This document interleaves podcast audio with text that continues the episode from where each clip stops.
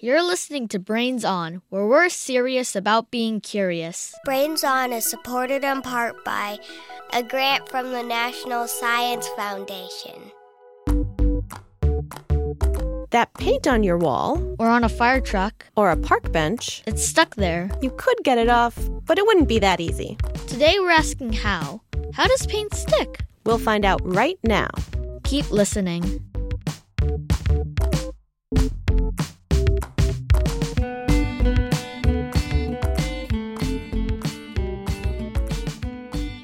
You're listening to Brains On from American Public Media. I'm Molly Bloom, and my co host today is 11 year old Aiden Bay from Los Angeles. Hi, Aiden. Hi, Molly. Aiden, you are a painter. And what kind of paint do you like to use? Uh, acrylics, water based paints. And how long have you been painting for? Uh, as far as I can remember, I think uh, since preschool, which was like four or five, maybe even younger. And what kind of uh, subjects do you like to paint? I like sports. I do like sports players, like baseball players and football players. But then I also like doing things like robots because I think they're really cool looking. And it's really fun to do it with paint. For people who haven't painted before, how does it start? How do you first start your paintings? Well, for I haven't I've done this not started this not too long ago, but how I started is I get this uh one like thing called gesso. It's like this white paint and you put it onto the canvas before so it becomes really nice and smooth. And then like when the paint comes on, it comes on a lot easier. So uh that's how I start. And then do you sketch first with like a pencil? Yeah, I sketch with a pencil. Sometimes I do it freely and I just start with paint maybe, but usually I'll do it with pencil. And then I paint it with the colors I want and then I'll keep on doing like more layers cuz the first layer it's probably not going to come on as smoothly as maybe you want it to go. So the painting is made up of many layers of paint. Yes, it's not just one. Sometimes it may, but not really. So people who look at paintings, they might just see a painting and they might have no idea Yeah. how many layers went into it. For some people, they're probably not even like if they didn't know paintings, they'd probably think that they just put on one layer of paint. Aiden, do you do you mix your own paints? Yeah, I have this one chart, and actually, you know, multiplication tables. Uh huh. Like, there's a big chart, and then it shows you. Well, it's kind of like that. You have to like get two colors, like these base colors, and I have them all. And then you have to like of the color you want. You, it shows you like what two colors you need to mix it. That's really cool. So if you want to make some green color, you would need like a yellow and a blue, for instance. That's like the base, but also you might put like you might get like a regular green. You can like add a little bit of white if you want it lighter, but and some people think you might need black to make it darker, but it sometimes can be kind of goopy. So stick around sort of like maybe a gray or a brownish. Do you ever think of painting like a science or a math because of the adding and subtracting and the mixing that you're doing? Not really, because I like painting because it's really stress free. And it's not, it's like, it gets complicated at sometimes, but then I think after a while, I've been painting for a while, so it's got really easy. Aiden knows a lot about painting, and we heard from another painter, eight year old Sadie from Oakland. She emailed us with a question. What makes paint stick? I thought it was a good question because I don't know and I don't know if many people do. And I just really want to know. I think it's probably some, like a, a material in the paint, but I don't know what material. To find out how paint sticks, we're going to start by zooming in, way in, to learn more about what paint, and really everything else, is made of. Our pal Jackie is going to take it from here. Have you heard of atoms before? They're kind of a big deal, even though they're very tiny, like a million times smaller than the width of a human hair. Pretty much everything on Earth is made up of atoms. You, me, everything. Now, some atoms like to link up with other atoms to form bigger things called molecules. Kind of like how a few smaller Lego pieces go together to make a bigger Lego piece. For paint to stick, the atoms that make up the paint molecules have to interact with the atoms that make up the wall molecules. So, how do atoms and molecules interact with each other? To find out, let's visit a molecule party. Molecule Party. Hey, H2O! I haven't seen you since the pool. How's it going? Oh, you know, just floating by. here you go. Much like friends hanging out, atoms like to interact. It's how they link together to form molecules. But they interact for different reasons. Sometimes it's because these atoms share something in common called an electron. These are tiny negatively charged particles that spin around the atom. Atoms really like electrons. If they get just the right amount, they feel balanced and right with the world. Take these two atoms over here, for instance. Hey, cool electrons you got there. Yeah, I got a bunch. Uh, actually, they're pretty nifty. I've only got a few. It's not as fun. I wish I had more. Yeah. Hey, hey, wait a minute. Why don't we share some of mine? Then it'll be like we both have a ton. Whoa, you do that for me? Bro, we are gonna be the best friends. When atoms share electrons like this, it's called a covalent bond. Those are very hard interactions to break up. Sometimes atoms don't just share, though, they straight up give away their electrons. This can happen when a negatively charged atom and a positively charged atom interact to make a molecule. These two atoms are really attracted to each other the same way the positive side of one magnet is drawn to the negative side of another. Take this couple, for instance. This is so fun. I just love parties. Parties are lame. Seriously? What's not to love? There's pizza, there's soda. I prefer salads and sparkling water. You don't like talking to friends? Rather be reading books. Dancing? Sitting. Games? Meditation. Hanging out late? Getting up early. Dogs? Cats. Sunshine? Rain clouds. You are the most fascinating person I have ever met. I think I'm in love. Me too. I've never met someone so different, and yet I just can't get enough of your positive attitude. I want you to have something. What is it? Here, open it. Electrons.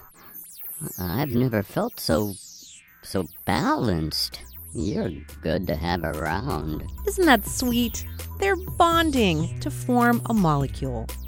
When one atom gives electrons to another like this, they form what's called an ionic bond. Ionic in the house, say yeah. Covalent in the house, say yeah. Now, ionic and covalent bonds usually help to form molecules. These are the bonds that allow certain atoms to link up to become paint molecules. So, once you've got your paint molecules, how do they stick to the wall molecules? Well, this takes a different kind of interaction, one that's not so intense. Like over here, we have a group of friend atoms sitting on one side of a table. They're chatting with a different friend group on the other side of the table. Oh my gosh, you don't say. That's so interesting. Now, at any given moment, one friend might be really interested in what someone on the other side of the table is saying. So once we were bonded, I, I mean, nothing could break us up until water came along. Wait, wait, what? Water enters the picture? Tell me more. But that interest may only last a few seconds before that atom's attention drifts. Well, water used to be like my best friend, but then things got a little crazy, and then water wasn't really my best friend. Speaking anymore. of water, I'm thirsty. Maybe I should go get a drink. But before that friend can leave, his pal to the right might suddenly get really interested in what someone else across the table is saying. Hey, dude, did you hear the story Carbon is telling? It's so funny. Check it out. What?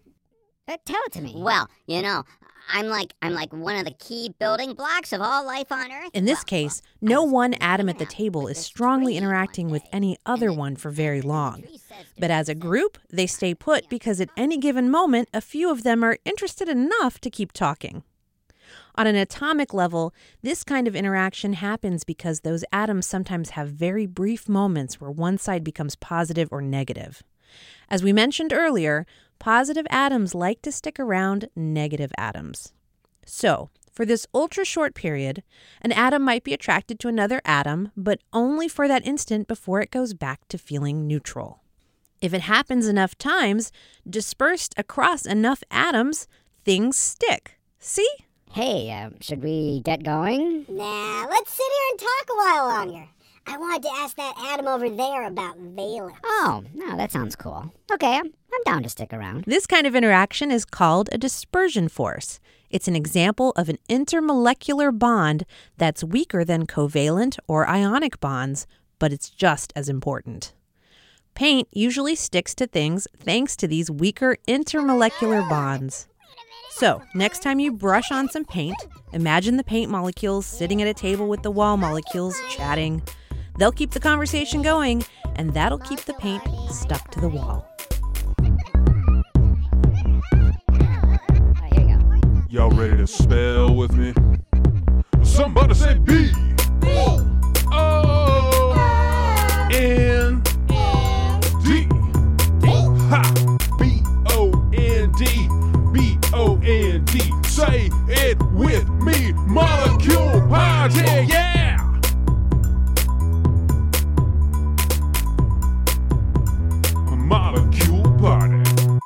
Now we're going to zoom out a little more and find out what ingredients make up paint. To find out, we talked to someone who knows a lot about paint. My name's Rich Simon. Rich is a chemist who works at Valspar. They make paint. And Rich's job is all about solving paint mysteries. To start off, he told us paint is made up of four parts Pigment, which is the color, solvent, which is the liquid, resin, which carries the pigment, and additives. Now, paints go through a transformation when they go from being wet to dry. The solvent for most paints is water. And the resin can be something like latex. When you look at a latex molecule, it looks like a long chain bonded together. Those kinds of molecules are called polymers. What's happening in that situation is your water is evaporating off. Your polymer are in you can think about it as little beads that are floating around in, inside the water. They're what we would we would use the term dispersed. And as the water is evaporating off, your beads start to come together. You want those beads not only to stick together, but you want them to start forming together. While that water is evaporating off, is you want those those polymers, those molecules, to start entwining with each other. So, as the water evaporates, those beads of resin spread out and create a thin film of paint over the surface. It's that film that's left behind that ends up being the paint we see on a surface. But not every paint likes every surface. A paint that is perfect for wood might not stick to metal, and vice versa. So you really have to engineer or modify your paints in in a in such a way that's specific for your for your surface that you want. So if they didn't like going to that surface um, and they weren't interacting with that surface, you would just be able to pull it off like a sheet of paper. At Valspar, where Rich works, they make all kinds of paints. From beige wall paint to green tractor paint to a purple grape soda can. Rich's lab helps figure out which paint will stick to which surface. If someone is trying to make a new paint and it's not working, Rich will figure out why it's not. We're sort of the problem solvers, the, the ones who have the high tech equipment to be able to understand what is happening in a paint system. Everything that happens is because of changes that are happening at this microscopic and molecular level that we can't see, but we have instrumentation to be able to help us understand. Brains on. And now, Aiden, before we go any further, we have some important business to take care of. It's time for the mystery sound. Mystery sound. Are you ready? Here it is.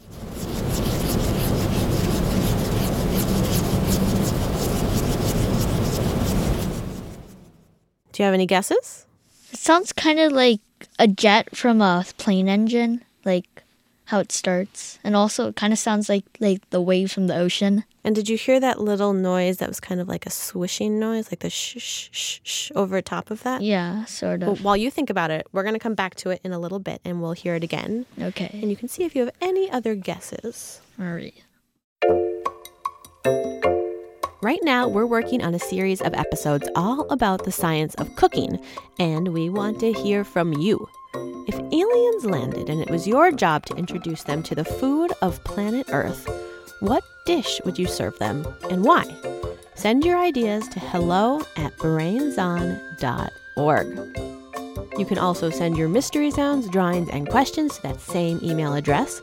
That's what Aisha did. My question is How does the sand get on the beach? We'll have an answer to that question during our moment of um at the end of the show. That's also when we'll read the latest group of listeners to be added to the Brains Honor Roll. Those are the brilliant minds that keep us going by sharing their ideas with us. Stick around.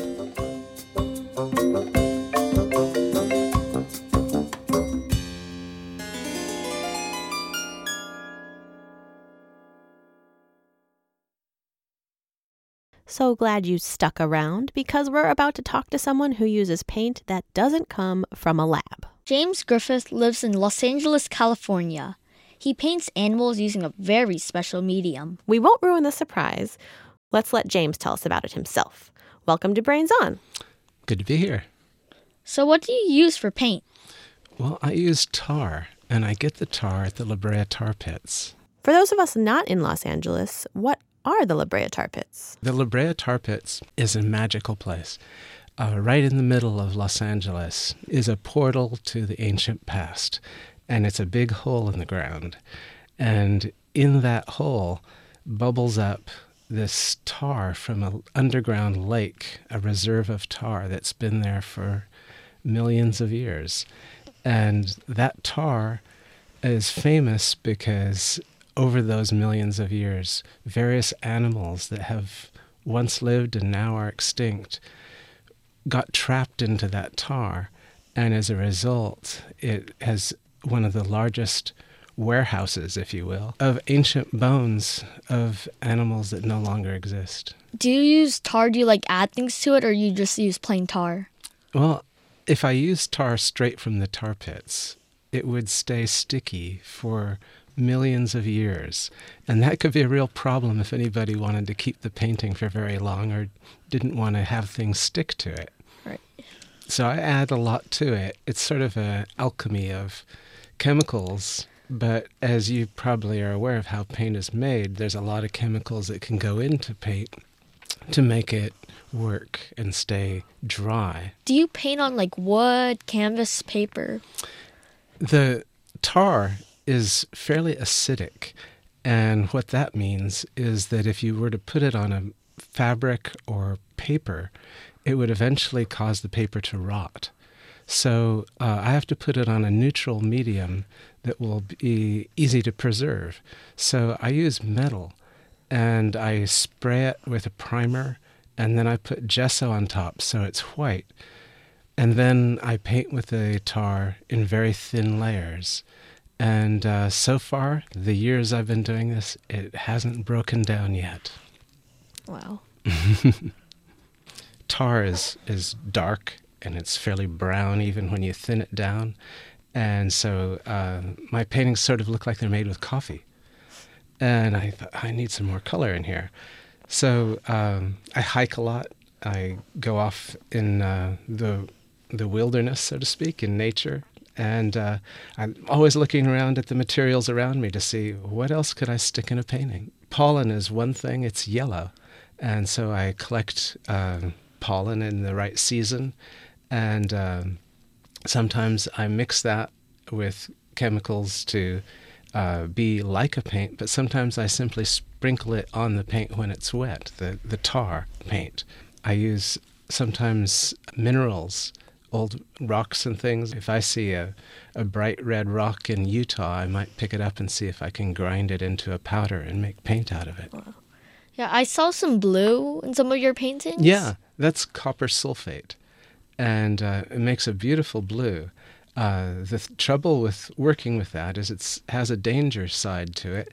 It's poison, but it uh, can be handled carefully, and it's uh, beautiful, beautiful blue. And if kids were interested in making their own paint out of natural materials, is there somewhere you would recommend they start? You know, you can make paint in many simple ways by just taking acrylic varnish that you can buy in a store, an art store, and just add stuff to it. You could add sand that you find uh, in the, the playground. You could add glitter that you you buy in a store, but uh, you can just start sticking stuff in paint and it'll dry, and essentially that is paint. Thanks so much for being here today, James. My pleasure. Good to meet you. Head to our website, brainson.org, to find out more about James Griffith's paintings.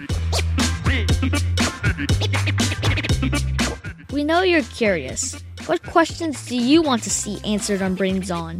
Send them to us. You can email them to hello at brainson.org. If you're a Brains On super fan, help us out by leaving a review in iTunes. The more reviews we have, the easier it is for other kids and parents to find us. It's quick and easy, and you can tell the world there why you listen to Brains On. Thanks.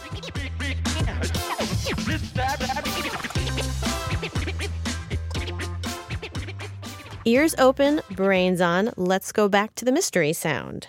Here it is.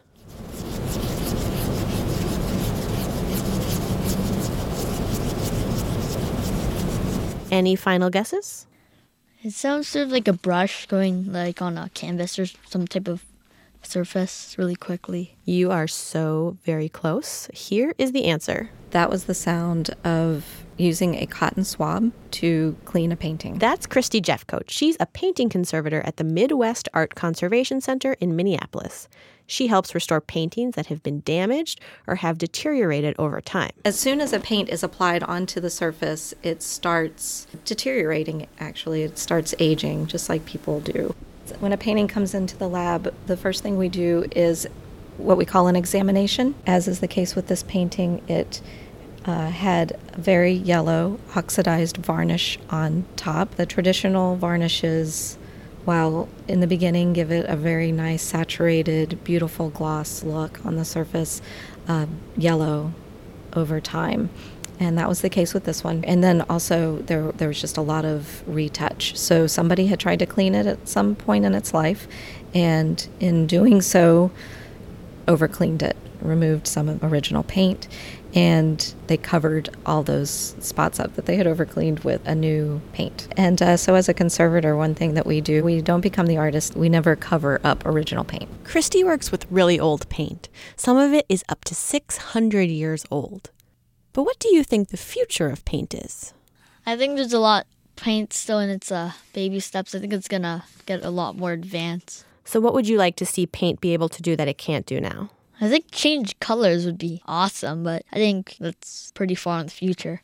I think like I can just think of a color I want it to be, and then when it comes on, it'll be the exact same color I want. And also, the paint never really runs out on your brush. Like one uh, dip could last like an entire canvas. That'd be really cool. That would be really cool. Maybe someone will invent that one day. The explanation of why paint sticks is complicated. It has to do with what the paint is made of, Solvent, resin, pigment, and additives. and how it dries, The solvent evaporates. and the molecules the paint and surface are made of. And how they bond together. That's it for this episode of Brains On. This episode was produced by Sandon Totten, Marc Sanchez, and Molly Bloom. Many thanks to Keith Bay, Remy Emdor, Rich Simon, Colin Turner, Francisco Zayera, Stephen Hobbs, Chelsea Martinez, and Colin Campbell. And thanks to our molecule actors Jackie Fuller, Eric Ringham, Meg Martin, Curtis Gilbert, and Tom Weber. To hear more episodes, head to our website, brainson.org. While you're there, you can subscribe to our newsletter to find out about new episodes and other fun stuff. and you can always subscribe in your favorite podcast app. And if you are on iTunes, leave us a review. We'll be really, really, really grateful. Totally. Find us on Facebook and follow us on Instagram and Twitter at brains underscore on. Or you can email us at hello at brainson.org. Now, before we go, it's time for our moment of um. Hi, my name is Aisha. I live in Marietta, Georgia. I'm six years old. My question is, how does the sand get on the beach? Well, I'm Sam Greenaway. I'm a lieutenant commander with uh, with NOAA, and I run the technology program at the Office of Coast Survey and the National Ocean Service. My, my field's mapping, so I go and, and map the ocean. Sand on beaches comes from mountains, comes from ground up rocks that get washed down into the ocean and then get moved around by uh, currents and waves and sometimes fetch up on beaches. Sometimes there's bits of shell in there that obviously comes from bits of living animals, sometimes bits of ground up coral, sometimes different kind of rocks depending on what kind of rocks are in the area. Black sand usually comes from volcanic rocks. Light colored sand are largely quartz, and if you pick up a handful of it, they, they even look clear. I've even been to some beaches where the sand squeaks uh, quite loudly when you watch over it. A lot of the white sand beaches on from say Hawaii are, are bits of ground up coral, and that coral gets ground up by uh, by a fish, a, a parrotfish that chews on reefs and poop it out as nice ground up white sand, and that washes up on beaches. And I'd encourage any anybody next time they're at a beach to just grab a handful and have a close look. No time to relax on a sandy beach right now because I need to read this list of listeners who are going to be added to the Brains Honor Roll. These are the magnificent minds who have shared ideas, questions, mystery sounds, and drawings with us. It's true, thousands of minds are better than one.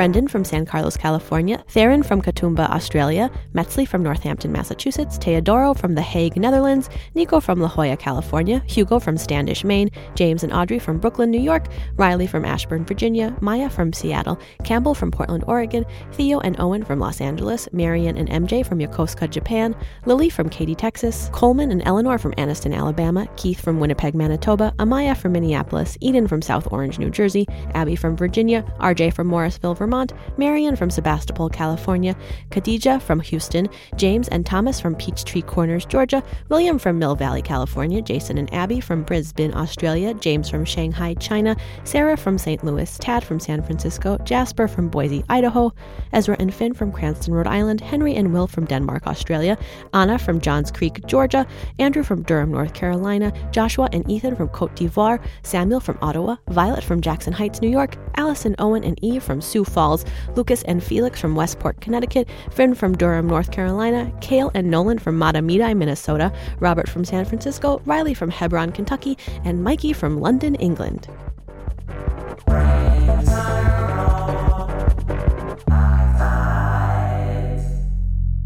We'll be back soon with more answers to your questions. Thanks for listening. Brains on. Come on, dance floor. Molecule party, party, party, party.